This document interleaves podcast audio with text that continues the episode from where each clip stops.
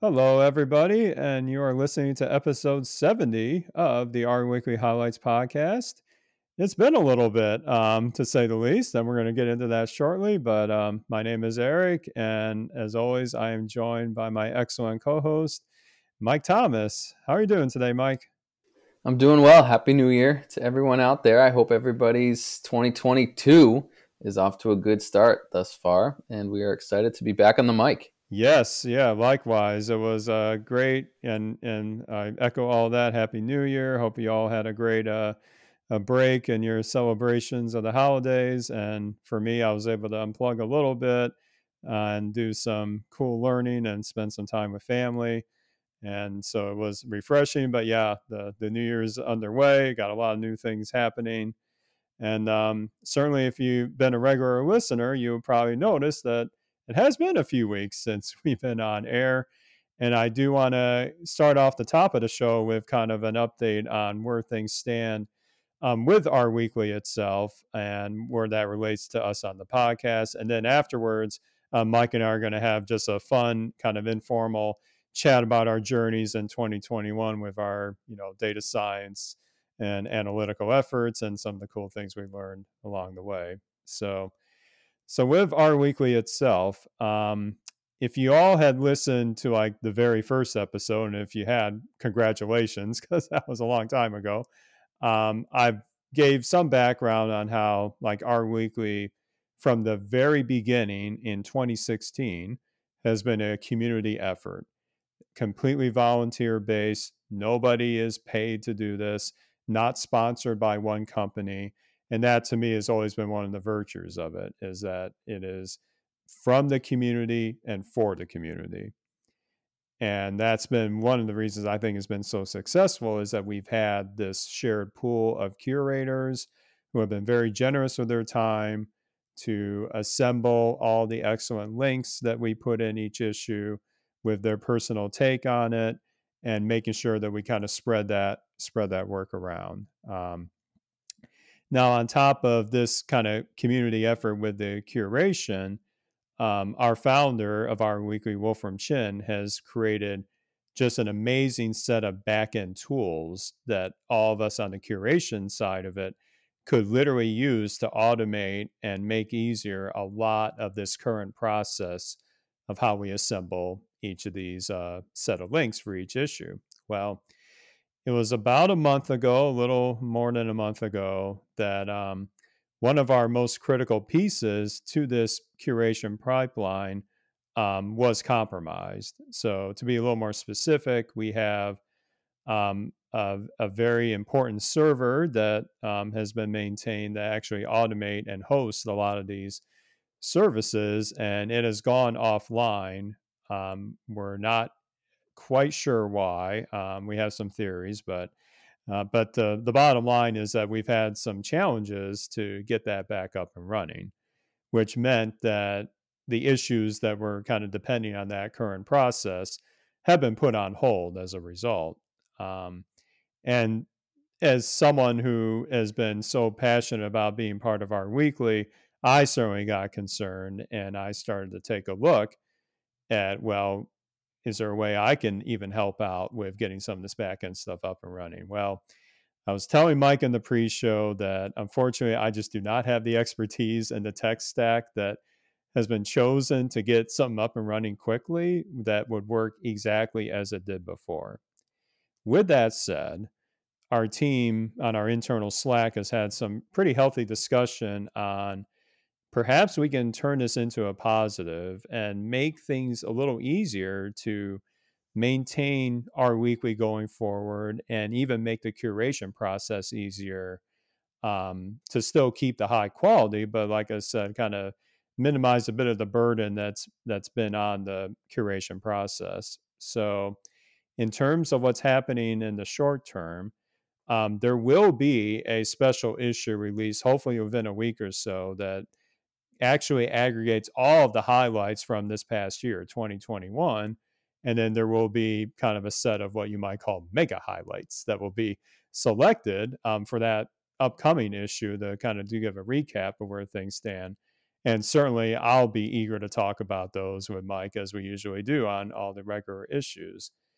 Now, after that point, um, I'm honestly not sure how long it will take to get the revised process that the R Weekly team will use to um, release issues going forward. So there is a likelihood that after this uh, 2021 recap episode that will be coming up relatively soon, um, the podcast might be put on pause a little bit until new issues of R Weekly are released. So certainly not the ideal situation, but we're, we're trying to take positives out of it. And hopefully it's a good chance for the team to reset a little bit and make things easier. And I, again, I always want to give my sincere thanks to everybody that's been listening from the beginning and, and frankly, everybody that's been li- uh, reading R Weekly from however long you've been reading it. Um, we value all of the feedback that we've been getting. And certainly, as a proud member of the team, I want to make sure that it continues going, but in the way that we can sustain this in the long term. So that's kind of a current update on the status. But again, to reassure that once R Weekly is back up and running, I am fully committed to keeping the podcast going. I know, Mike, you're excited to keep on with this as well. And we really enjoy talking about these every week, every issue. And it it will it will continue on. It's just going to be slightly different. So that's where things stand right now. Yeah, thank you for the update, Eric. And I, you know, hope everybody sticks with us uh, through this episode as well as into 2022 once R Weekly does get back online. Like Eric said, you know, we don't have any highlights to talk about today but we thought we might take a little bit of a different spin on it. If you were looking for highlights, uh, sorry, we're not going to be able to help you today, but we would like to try to keep the podcast alive today and maybe just reflect back on some things that we've learned in the past year or two um, as data scientists, Eric working in industry, me working in consulting, um, kind of having those two different perspectives and thought that it might be useful for somebody out there listening uh, to, to hear about our perspectives and for us to to share that with you, and maybe some of it will resonate. Absolutely. And, um, and as we do before each of these episodes, Mike and I get our notes together in our little uh, handy dandy markdown based show note doc. And Mike, you got some awesome points that I'm really eager to discuss with you. So why don't you kick us off? Sure, and, and I might do a little bit of interviewing you, Eric. So oh, might have to, to flip, might have to flip the the mic around a little bit. But um, I wanted to kick off a little bit with what's changed professionally since you know in the last year, last two years since the pandemic started. However you want to think about it, I've seen a lot of studies online saying that people have overall been more productive and also working more uh, due to working from home. And I was wondering, Eric, if you found this to be the case. It's it's a little hard for me to gauge because I actually left industry to start my own company on March 1st, 2020. So I don't have a great sense of, I've got a little bit of bias in my sample. Um, and I don't have a great sense of what that transition was like because I, I, was doing, you know, sort of two transitions simultaneously, one out of industry and and the other one into the pandemic. But yeah, I was wondering, it, you know, what uh, your experience was professionally um, since the pandemic started versus pre-pandemic. Yeah, that, that's interesting points, and this can get pretty unique depending on the type of work somebody does. But as a, as a data scientist slash developer slash you know whatever you want to call my role, it's kind of a hybrid of things. Um, I certainly actually did benefit from the fact that I didn't have to spend two hours round trip on a commute. I could kind of get my work environment here at, at the house set up the way I like. I didn't have to worry about some of the uh, logistical things that can occur when you work at a you know a, a, a on-site you know workplace. And with that said, that's been beneficial. I've been able to um, you know balance things slightly more in terms of like making sure I'm available when the say the kiddos get home from school and stuff like that. But I do also want to mention that I know for me and probably a few others, either in my company or elsewhere, there is the tendency to feel like you've got to do a little more in certain cases because it seems like you're always connected now.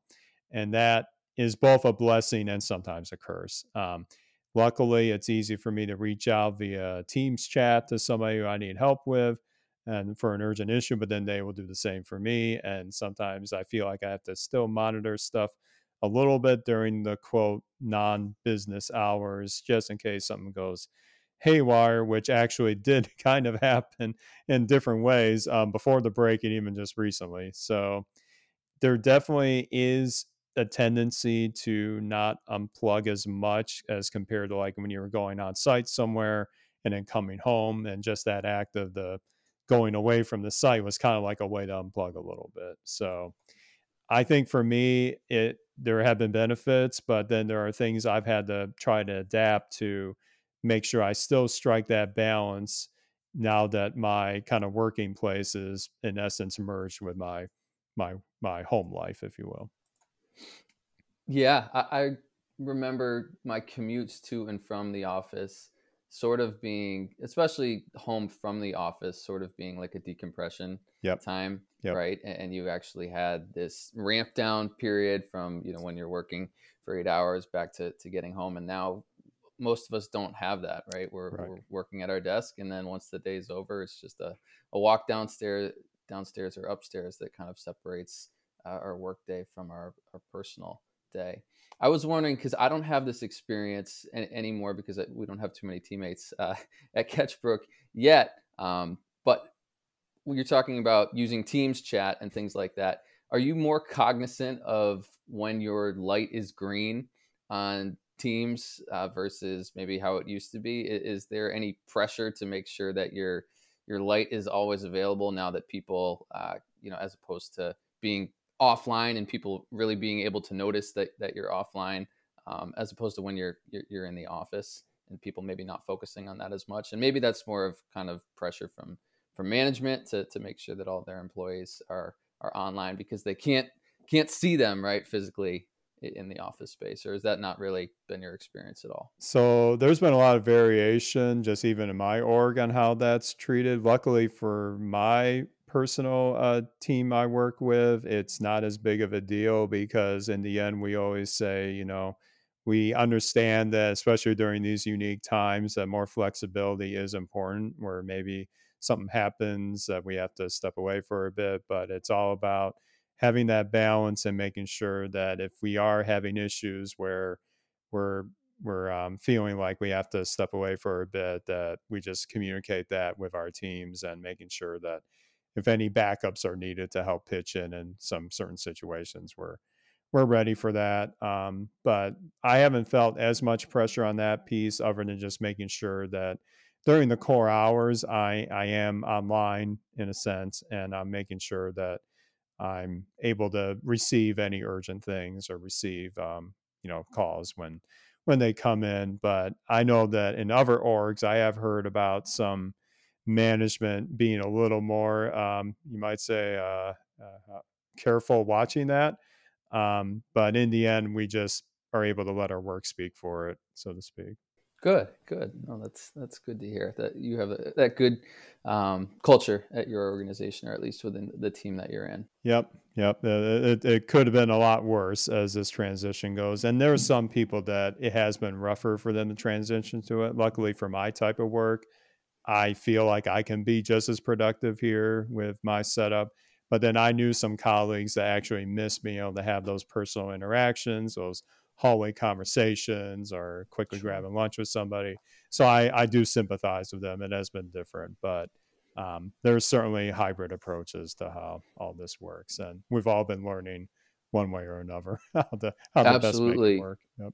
We're fortunate enough that in tech we can still continue delivering a lot of value for our company remotely. Um, you know, one of the hardest things for me in the past couple years has been networking. Yeah. Um, like it was for a lot of people, I'm sure. And yeah. I know that people working in the quote unquote sales profession can sometimes get a bad rap, but I feel so much for them because you know their their job has absolutely had to have making a lot of adjustments. Um, eh, but in light of not being able to do as much personal uh, in-person networking, I have found that places like Twitter and Slack have helped me network in a real way that actually feels personal to me as opposed to cold emailing or, or things like that. Right. And uh, if you know you're out there listening, trying to break into data science or, or already working in data science, and you're feeling maybe like you know you would like to do some more networking, I would definitely recommend jumping on Twitter. There are some great Slack channels if you're on the R side, the R for data science Slack channel, R for DS, Absolutely. has been phenomenal for me to feel like I'm connected to a great R community. It's given me leads on work from a professional standpoint because there are, uh, you know, jobs and, and, hiring and connect freelance uh, channels on that Slack channel. So I would definitely recommend that if you're you're looking for some additional networking like I was craving to check out Slack and, and maybe even check out the, the Twitter R stats and, and Python hashtags as well. Well said. Uh, and that was something even well before the pandemic I underestimated as I was kind of getting started professionally, which is now about gosh, 12 years ago. My gosh, I'm I'm old now. Um, but I when I first started getting to know the R community, um, I had discounted this as like, of course, back then Slack wasn't really as prevalent as it is now, but I didn't I didn't really fully grasp just how powerful that can be when used like efficiently. So once I got on Twitter, started sharing some of the things I was doing and seeing what other people were sharing and how welcoming the R community has been on for the most part on social media. Um, that's that's been huge for me as well. And on top of this, the R4DS Slack, which again, I second how valuable that is. There are also great Slack groups for the R Open Sci project, which also get a lot of, you know, highly high praise, well deserved. And somewhat more recently, if you're into the Discord platform, there's now an R group on Discord as well. So you've got you've actually got an abundance of choices and and even for me, like going back to how the pandemic has changed things a little bit, honestly, that is what spurred me on this kind of new venture that I've been doing in the community, which is basically not just sharing content after the fact, so to speak, but actually live streaming it. Um, I would never have done this if the pandemic hadn't happened. But it was a unique way for me and others in even other parts of open source communities to kind of learn by doing, but also bringing in real time feedback from the audience and learn from each other. And I still to this day, when I do any of these Twitch streams I've been doing lately, I get real time help from the audience as I'm struggling with issues. And that, to be honest, it doesn't happen as much at work because I'm learning these things that are kind of new. But then when I am able to do these open source projects, I'm learning from brilliant people who do all sorts of different data science or software development tech stacks and they help me troubleshoot within a few minutes and we just kind of try stuff out live and and I'm not afraid of it anymore. Like I'm not afraid that I'm not going to be perfect. Like I am probably in the group of streamers I network with I'm probably the least competent in terms of live coding but I enjoy it because I'm learning something and it was out of my comfort zone but it was one of the benefits of being connected to that and having what I would say are real friendships from that core group alone. So that's been a lot of fun for me. That's awesome. Would you say that the biggest lesson that you've learned from streaming is to just go ahead and try to put yourself out there and don't be don't be afraid about what you don't know and just try to get started? That's definitely it. It's one of those things where in the past I tried to be too perfect with things, even like in the old podcast adventures I did, I tried to be perfect with everything. And now, you know, after seeing what others have done and seeing like other communities just value what they're doing and being more, I, I hate to say real, but being more authentic with the fact that I'm going to mess up, I'm going to make mistakes here. But you know what? Learning from that is almost just as valuable as seeing the final solution. So that's kind of how I've rationalized it. And it wasn't easy. Like it wasn't easy in the beginning. I felt a little bit of imposter syndrome compared to other things I watched, but now I kind of carved a little bit of a niche and and like I said, it's been enjoyable when you get that interaction, even if it's online, it's still an interaction that can really help make it more engaging, more entertaining.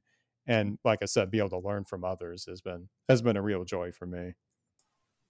Oh, that's awesome. And I, I, the imposter sy- syndrome definitely resonates for me. I had a couple themes in, in 2021, but imposter syndrome uh, is definitely kind of always one of them, and it's it's a double edged sword. And one of the reasons I think that uh, you know I've had it in 2021 a little bit is that Shiny has exploded for me professionally, and I think that's due to how agnostic it is.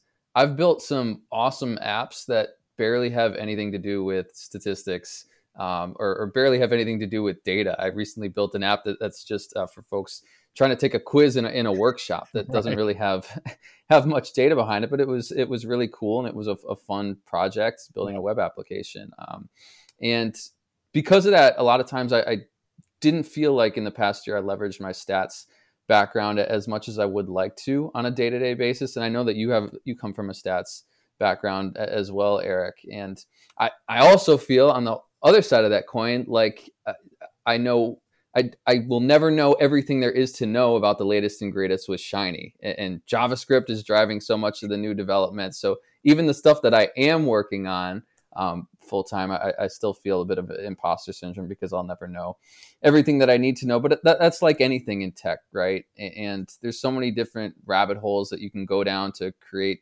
cool applications or cool web products, and it's impossible to go down each one of those paths. Um, so, you know, I would ask you, you Eric, you know, now that you manage a, a couple people as well, are there any ways that you go about communicating, dealing with imposter syndrome, or dealing it dealing with it yourself?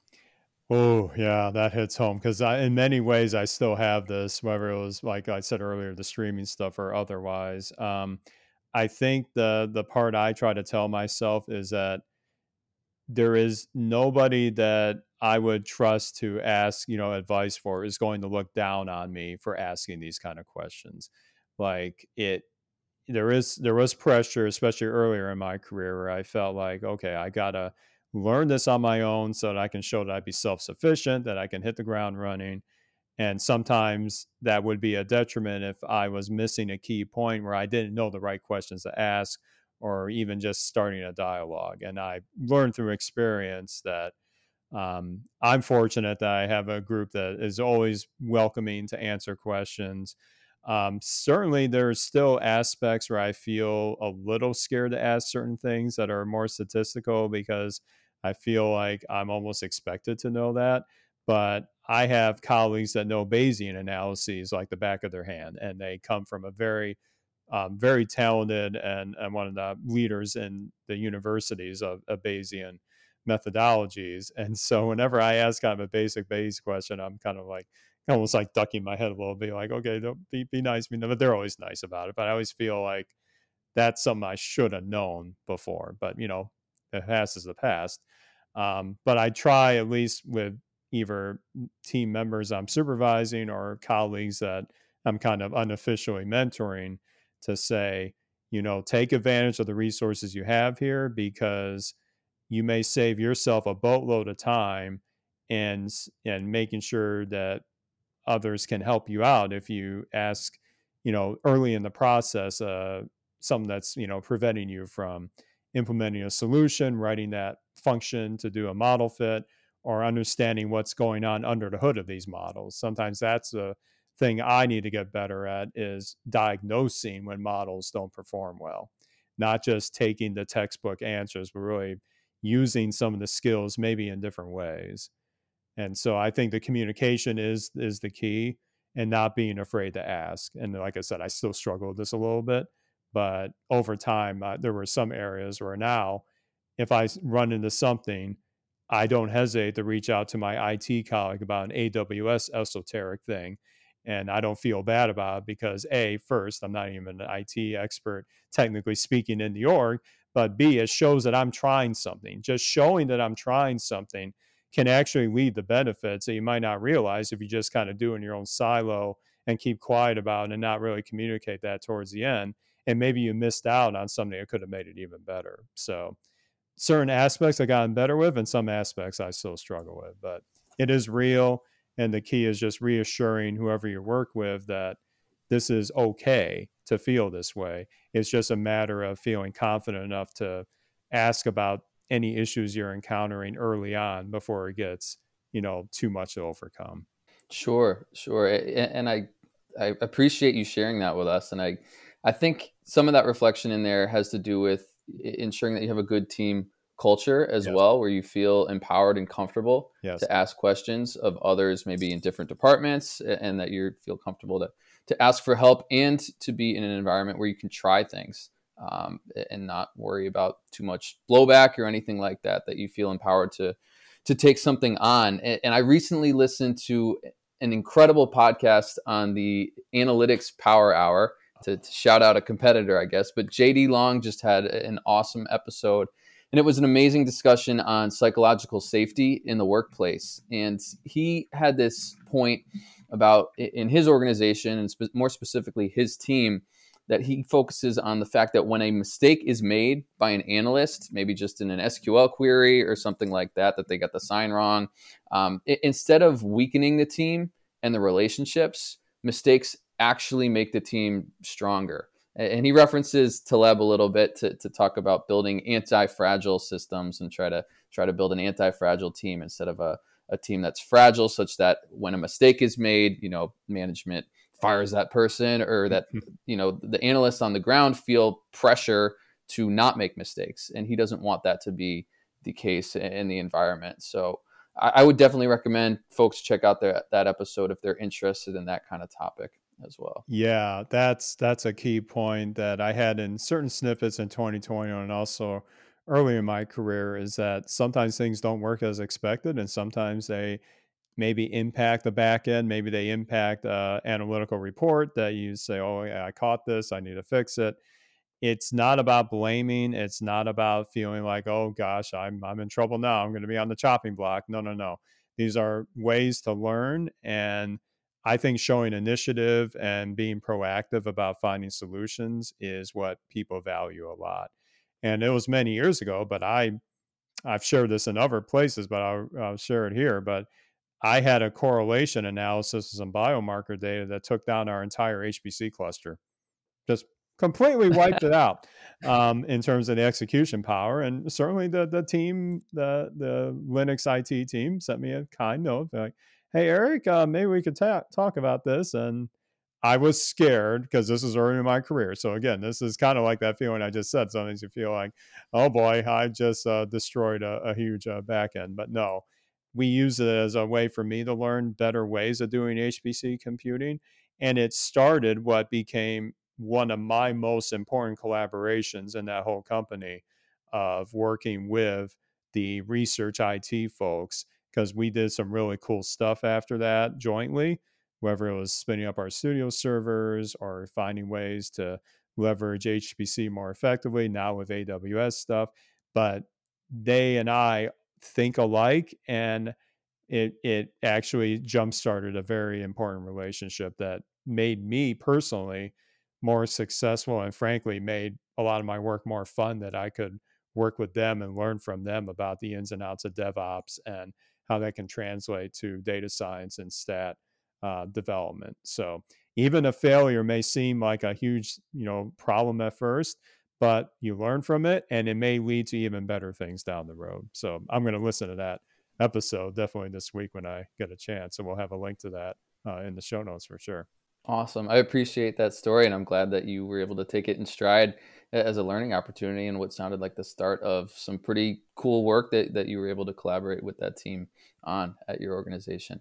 So maybe we can wrap up uh, with kind of your overall, if you want to pick one or two things about uh, your themes for 2021 as you look back on the year. Yeah, I've thought about this as we were as we were brainstorming earlier, and I think the part that really came into focus this past year was interoperability on both a technical perspective, but also, frankly, a culture perspective. Where, from the tech standpoint, I've been developing more sophisticated, say, Shiny apps, R packages, but they're never just used in isolation. They need more than just R. And in fact, this was in one of my uh, Shiny Dev Series episodes. I can't remember if it was the interview with Colin or, or elsewhere, but I, I coined the phrase, it's never just Shiny.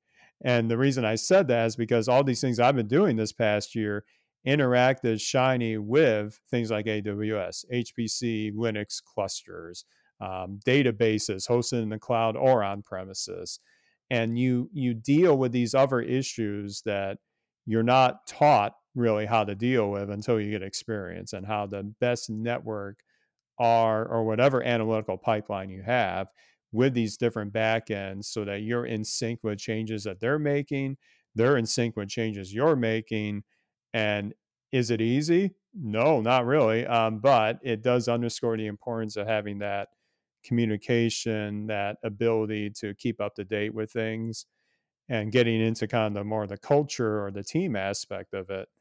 I found myself networking with not just my colleagues in the stat group, but also with either research IT, more of the security IT, cloud IT, like all these different IT branches, as well as the um, you might say the customers of the things we were developing. So you're getting feedback from them on how the UX should be on these different things, whether it was a package or an app. You're getting feedback from these backend services about, whoa, you got to use that. Uh, you got to use that API more uh, carefully, or you've got to deal with these quirks that can occur when you call it too much, or things like that. And here's the database schema. So make sure that when you upload stuff to it, it, it follows that standard because it gets horribly broken if you don't, kind of thing. So it was a lot of learning about how to network effectively with these different backends, these different teams.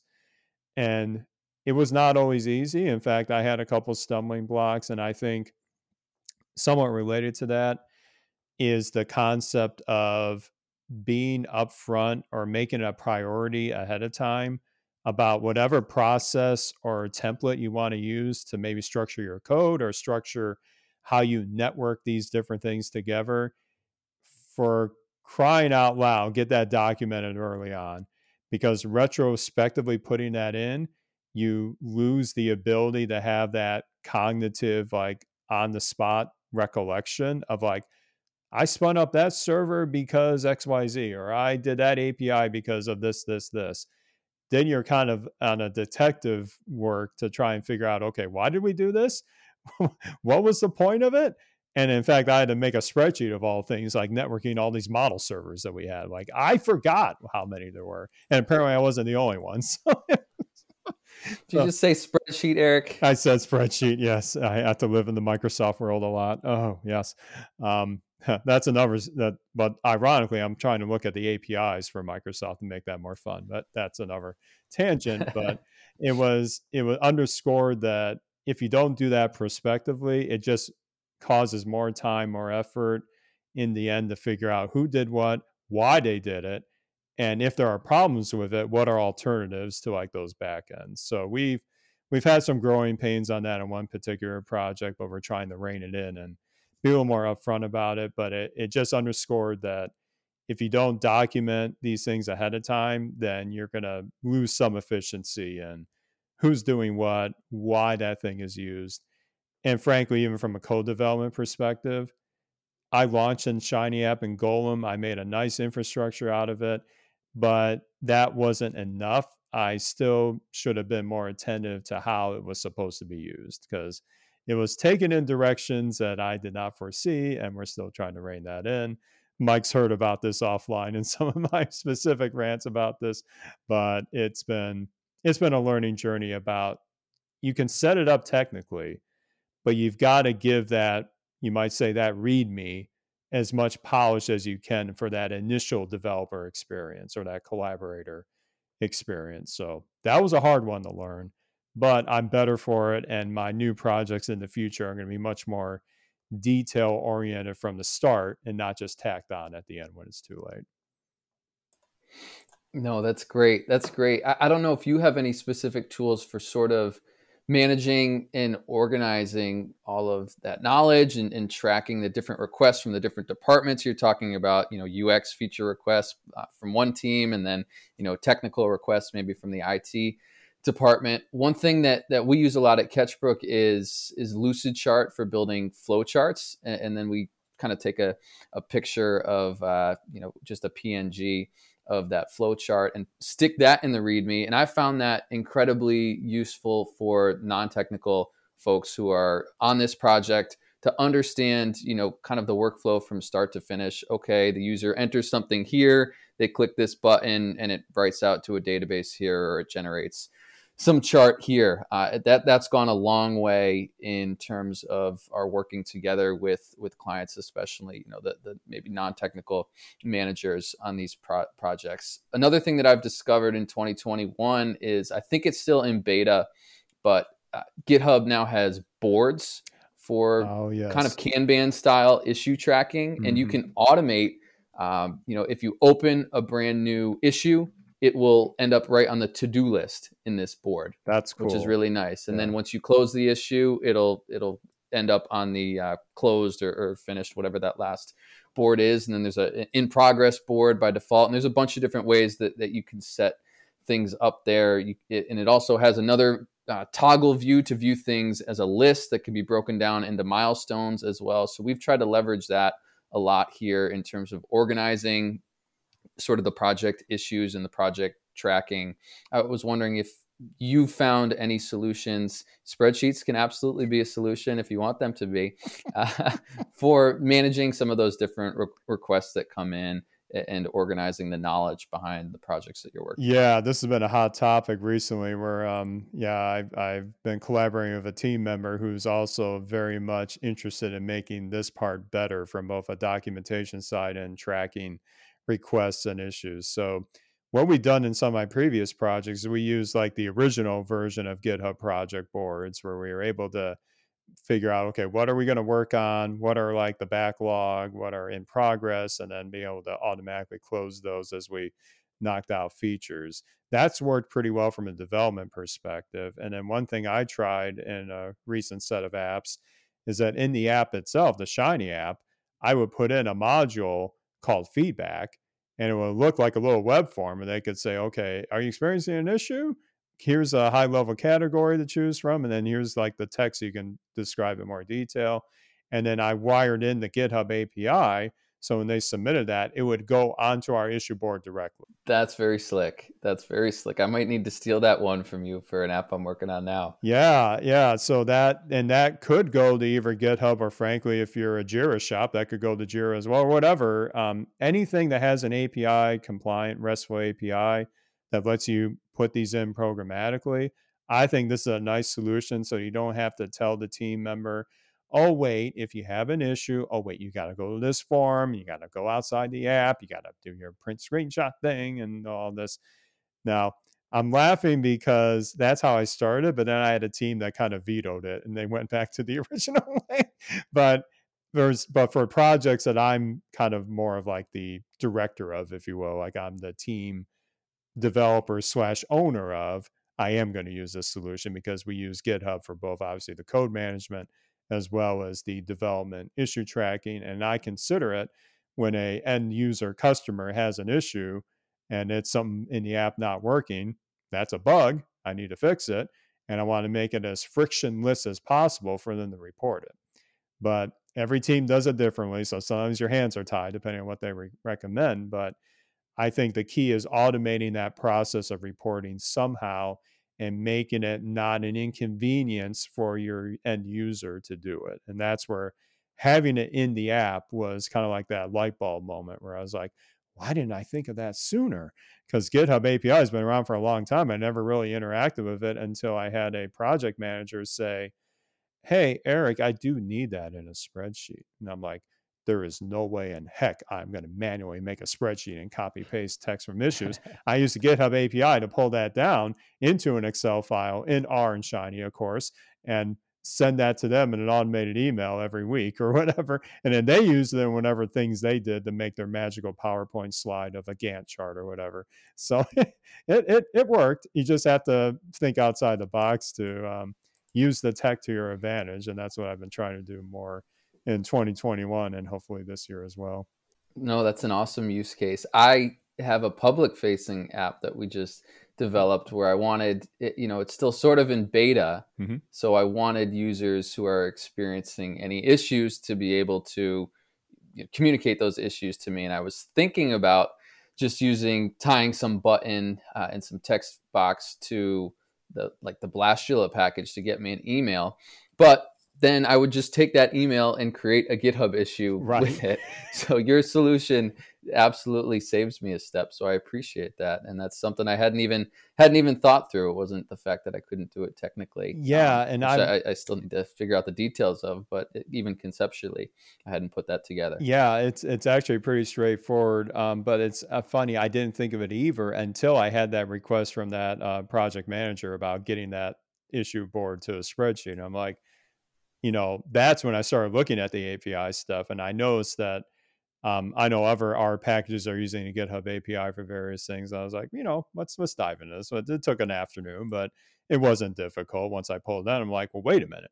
If I can pull down the issues, sure, there's a way to write the issues, and there, are sure enough, there's an endpoint specifically for that. So it was certainly uh, fun to put together because it's one of those things where it's a small thing on the surface, but it adds to that UX of whatever you're producing, and that those things get remembered.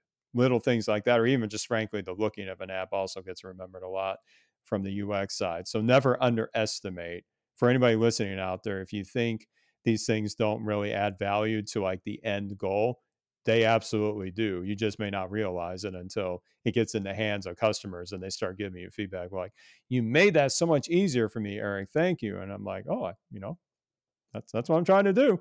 But you don't really think about that until you get that feedback. So yeah, it was a learning for sure. That's awesome. I'm going to put you on the spot here to maybe wrap things up, but do you have any goals for 2022? Maybe this would be a good way to finish. Ooh, yes. I I I definitely have a eh, unofficially I've been thinking of a couple of things. So it's been a learning journey that I started last year and I want to really kick it to like second or third gear, however you want to call it, of really understanding the under the hood of Shiny, under the hood of the JavaScript interactions, so that I can build even more richer experiences with the front ends I'm producing. So from a technical standpoint, that's certainly near the top of the list. Um, and then, as kind of in more in the open source in general, I want to share more knowledge in additional mediums that hopefully can be consumed by a lot of people. And I'm that's a long-winded way of saying I have ideas for more tutorials that don't necessarily need to be in a live stream. They could just be some I record on the side and share it on online via say YouTube or whatnot and help people out that are like learning some of the new tech that I've been playing with and really see what creations they have. So this was inspired when I saw um, Thomas Mock from RStudio, one of their more prolific members, actually start using OBS for some of the RStudio live streams. And lo and behold, he actually watched one of my very early tutorials on setting up OBS with doing our stuff. And he sent me a note on Twitter just thanking me for. I'm like, oh my gosh, like that's sweet. And I was like, okay, I got to do more because my setup's changed immensely since then. So I want to do things like that just to ease people's transition into doing new ways of sharing their learning. So I feel like that's something I'm developing a bit of an expertise in, but being able to give people an on ramping to that kind of thing would be another goal of mine and certainly hoping to get help from feedback from others as I continue that journey as well. But um, yeah, let's uh, turn it on to you. What, what are some of your goals for, for the year? So one of my goals is to do some more package development in the open source. Nice. I, I have one open source package on CRAN right now that I'd like to do some more work on. I would like to work some more on beautifying Shiny apps. I've, I've gotten started this year with the BSLib package, and, and I know there's that outstanding uh, interfaces UI for Shiny. I think that, that David Granjon. That's book right. That I've started dipping into. I would like to finish that this year and really start applying some of that to my Shiny apps as well. And uh, maybe from a personal standpoint, in a few weeks, my wife and I are expecting, so I would like to uh, be a great dad in 2022. oh, congratulations! Maybe that's number one. Yep, that's that's awesome, and um, it's it's a different experience for sure. But I think you're going to be terrific. Um, it's kind of like what I tell people in other endeavors, but be authentic. You know, you are who you are, and you know it's always a learning journey. If you think learning JavaScript is hard, you wait till what you're in for. No, not to make it sound harsh, but no, you're you're going to be learning a lot. But enjoy enjoy the time. the The early years go fast. So for those that aren't aware, I have two sons. They're um, nine and five now, but it seems like just yesterday we were doing the whole diaper changing stuff and learning them how to talk and walk those go fast. So like I thought it was a cliche that people kept telling me, but it's darn true. It does go fast. So I would just say savor the moments and enjoy it because it's going to be a, a, a, ride that you'll never forget um, for all the good reasons. So I appreciate that. I'm sure uh, it won't be very long until she's walking around in the, the background of my R Weekly uh, podcast, trying to trying to fuss my headphones off of my ears. Not that I've ever seen anybody do that uh, on your end. Not at all. But... Not at all. I don't know where you get that idea from. Um, yes, it is. Um, the the tech toys are some of their favorite toys. Um, even though I have a whole stack of other toys, it's this little thing I'm wearing. It's this mic I'm speaking on, and the fancy uh, Stream Deck that are the big hits. So. well, thank you for the the sage advice. Uh, you know, we're a few weeks out here, so once the R Weekly highlights podcast rolls back around. Uh, I might have to take a couple weeks off, but I promise to uh, get back on the mic after that and looking forward to it. Yes, yes, absolutely. That um, we we're very eager to see your journey on that. Hopefully, it goes smoothly. And and yeah, um, just to recap what I said earlier for all of you listening, that uh, Mike and I will be back for the uh, R Weekly's version of the 2021 wrap up whenever that happens. So it'll probably be in a week or two, depending on where where things stand. And then after that, yeah, that's where we're honestly not sure, but rest assured we will be back whenever R Weekly uh, formally launches. And again, we appreciate all of your uh, listenership out there. Um, I've heard from a few of you in private DMs that you're enjoying it, and I certainly welcome that. And we want to do our best to showcase this uh, terrific effort. And who knows what happens in the future, but when I started this whole thing, it was also not just to share awareness of R Weekly, it was also to see if I could stick with producing content regularly in the audio form, which means that I feel like I've accomplished part of that mission. I think I've done a fairly decent job with this, and that might resurrect something else that I did in the past. Who knows? We'll see what the future holds, but um, we'll put that teaser out there towards the end. But uh, yeah, so this has been super fun. This is easily the highlight, no pun intended, of my day today, uh, for sure. Talking with you, Mike, about all these uh, journeys we've had. But um, for those who want to get in touch with you want to know more about your uh, services, where can they get a hold of you? Sure. Let us know what you'd like to uh, see on the podcast in, in 2022. You can find me on Twitter at Mike underscore Ketchbrook, K E T C H B R O O K. Excellent. And I am at the Rcast on Twitter. Um, the YouTube channel is youtube.com slash shiny developer series. Um, we got some additional episodes coming up that we um, uh, have recorded that we'll be sharing shortly. Lots of cool insights from all sorts of shiny development perspectives. And I'm also um, doing my little live streaming nonsense on Twitch. Sometimes it's crazy, sometimes it's it's uh, technical, but either way, we always have fun along the way. And certainly, if you want to give us feedback on the podcast itself, rweekly.org is always there. Hit the podcast link, and then there's a contact page where you can send feedback to us, or don't hesitate to reach out to myself or Mike on Twitter. We're always happy to engage with all of you. And to echo a point Mike said earlier, um, certainly from a community perspective, definitely check out things like the R4DS Slack the R Discord, and rOpenSci Slack. These are all great opportunities to network with other uh, members of the R community as a whole. All right.